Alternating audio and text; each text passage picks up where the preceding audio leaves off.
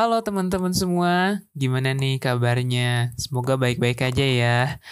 Mungkin teman-teman semua pada asing kali ya sama aku dengan suara aku gitu ya. Jadi lebih baik aku perkenalan diri dulu deh. Jadi perkenalkan teman-teman semua. Nama aku Muhammad Deli Al-Haki dan Alhamdulillah saat ini aku diamanahi sebagai uh, staf humas Kopma Unisba. Nah mungkin teman-teman bertanya-tanya ya kayak uh, kemarin uh, yang muncul Zidan terus ya di podcast dan alhamdulillah gitu sekarang aku bisa ngisi juga nih di podcast Kopma Berbisik karena dari kemarin-kemarin itu aku ngisi sebagai kameramennya jadi orangnya tuh belakang kamera banget nih gitu nah jadi, hmm, kita langsung ke topik aja nih. Apa sih yang saat ini mau dibahas? Jadi kali ini kita bakalan ngebahas kupu-kupu versus kura-kura.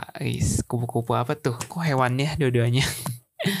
Jadi belum buat teman-teman yang belum tahu gitu apa itu kupu-kupu dan kura-kura. Jadi ini adalah istilah untuk mahasiswa. Nah, untuk mahasiswa yang di kampus ya, aktif di kampus kalau misalkan kupu-kupu itu artinya kuliah pulang kuliah pulang. Nah, kalau misalkan kura-kura artinya itu kuliah rapat kuliah rapat. Kalau misalkan kupu-kupu ini untuk para mahasiswa yang memang eh, ambisi di akademis seperti itu ya teman-teman. Kalau misalkan kura-kura ini pastinya mahasiswa yang aktif di organisasi kampus baik internal ataupun eksternal. Nah, jadi Mungkin ngejelasin dulu ya teman-teman semua. Di sini semuanya adalah uh, opini pribadi aku sendiri. Jadi opini ini bisa dikatakan benar ataupun tidak kan bagaimana ini tergantung bagaimana teman-teman melihat dari persepsi yang berbeda-beda gitu ya. Nah, oke lanjut. Jadi uh, yang pertama itu kita bakalan ngebahas kenapa sih uh, apa untungnya gitu ya menjadi mahasiswa kupu-kupu. Nah, kalau misalkan menurut aku sendiri gitu ya teman-teman, kupu-kupu itu atau kuliah pulang kuliah pulang itu uh, memiliki kelebihan dan kekurangannya sebenarnya gitu.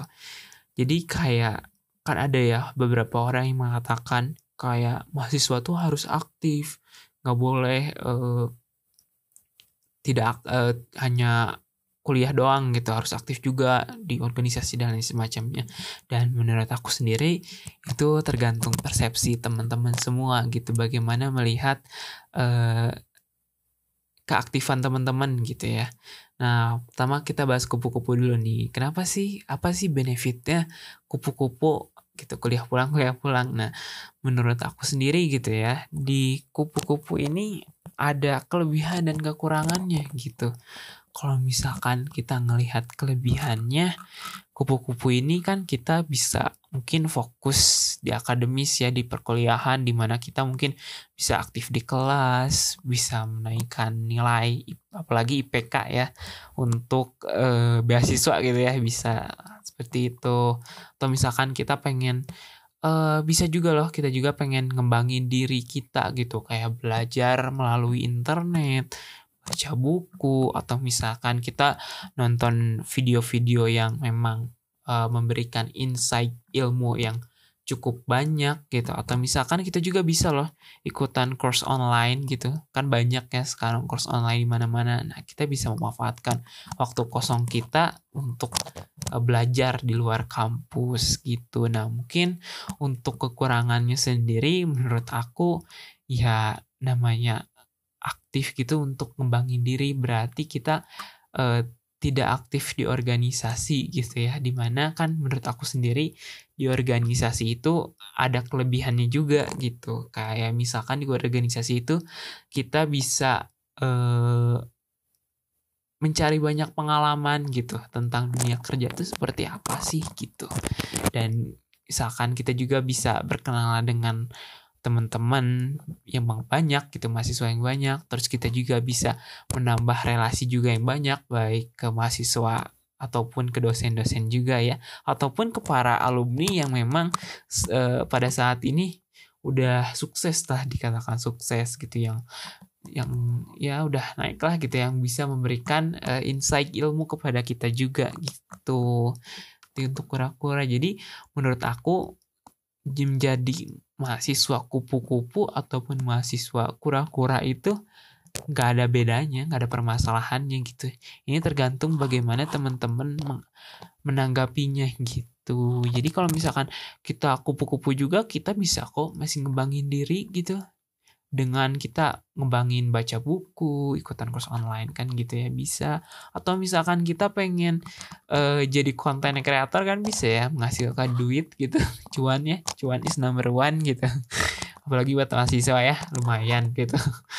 Jadi kan mm, ya kupu-kupu juga why not juga gitu. Kita bisa ngembangin diri. Nah, di organisasi juga kita bisa ngembangin diri juga sama halnya dengan kupu-kupu. Kalau misalkan kupu-kupu uh, lebih ke belajar sendiri mungkin ya.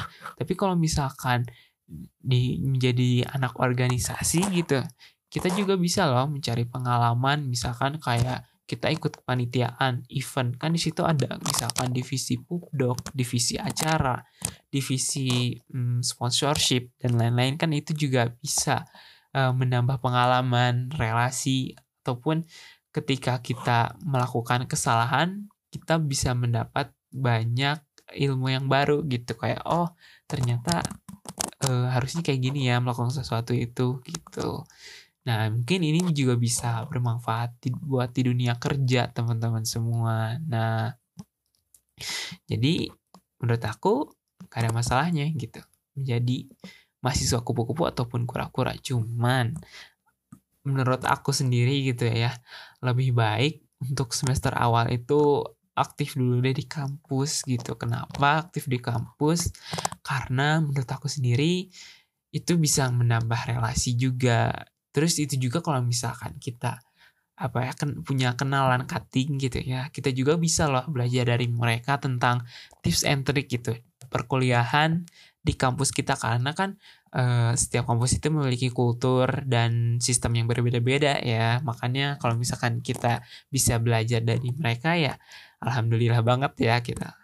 Nah, jadi itu keuntungannya sendiri gitu. Jadi setiap mau jadi kupu-kupu atau kura-kura ya punya kelebihan dan kekurangannya masing-masing gitu. Tapi sebenarnya menurut aku sendiri tujuan utamanya itu yaitu kalian harus mengembangkan diri kalian. Itu yang utamanya mau itu belajar di luar kelas, mau itu belajar di dalam kelas.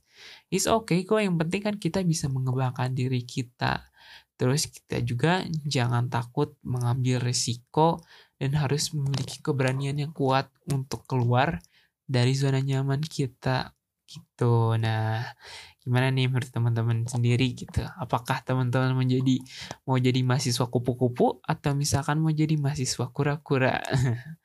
Itu cuman teman-teman aja ya yang bisa jawabnya gitu. Nah, nah ya, tapi yang penting itu nih ingat nih kalian itu jangan ketika menjadi mahasiswa itu apatis. Kalian gak mau ngapa-ngapain. Kalian pengennya kayak dulu aja pas sekolah kayak cuman kuliah pulang kuliah pulang main nongkrong. Ya aku nggak bilang nongkrong itu jelek ya tapi kalau misalkan kita keseringan banget nongkrong tapi nongkrongnya itu gak ngasilin apa-apa ya percuma gitu ngabisin waktu kan gitu. Jadi ya kalau misalkan kalian pengen nongkrong juga nongkrong tapi uh, yang memiliki apa ya benefit ke kitanya. Kan kalau misalkan nongkrong suka diskusi ya kadang-kadang. Kayak misalkan ngomongin apa itu menurut aku juga hal yang baik gitu. Mencari relasi juga kan. Terkadang mencari relasi itu harus dengan nongkrong lah teman-teman semua. Tapi yang pentingnya itu jangan jadi mahasiswa yang apatis di mana kalian nggak mau ke mana-mana ngestak di satu tempat. Nah gitu Nah, ini pengalaman aku sendiri gitu ya. Ketika aku aktif di organisasi, aku suka ngerasa cemas nih kayak aduh aku takut gak bisa melaksanakan ini gak bisa melaksanakan itu tapi teman-teman semua ada satu hal dari kata-kata dari cutting aku gitu ya yang bener-bener jelek banget sampai hari ini gitu dia bilang kayak gini kalau misalkan kamu merasa cemas itu bagus banget loh karena dengan rasa cemas ini, Allah pengen naikin derajat kamu ke yang lebih tinggi lagi. Jadi biar kamu bisa belajar dan derajat kamu bisa tinggi lagi gitu dari sebelumnya, bisa improve diri kamu gitu, menuju yang lebih baik lagi.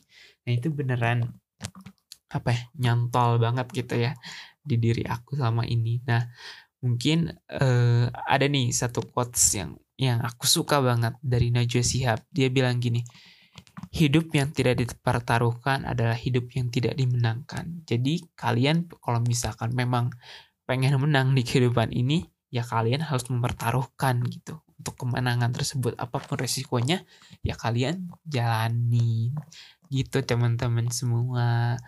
Nah, kalau misalkan kalian pengen diskusi bisa banget nih di kolom komentar ya, tulis aja. Kayaknya cuma segitu aja deh yang bisa aku sampaikan sampaikan di podcast kali ini. Semoga apa yang aku sampaikan di podcast kali ini bisa nih nambah insight ke teman-teman semua ya. Pokoknya uh, semangat terus dan pokoknya semangat dan jangan pernah menyerah teman-teman. Dadah, goodbye.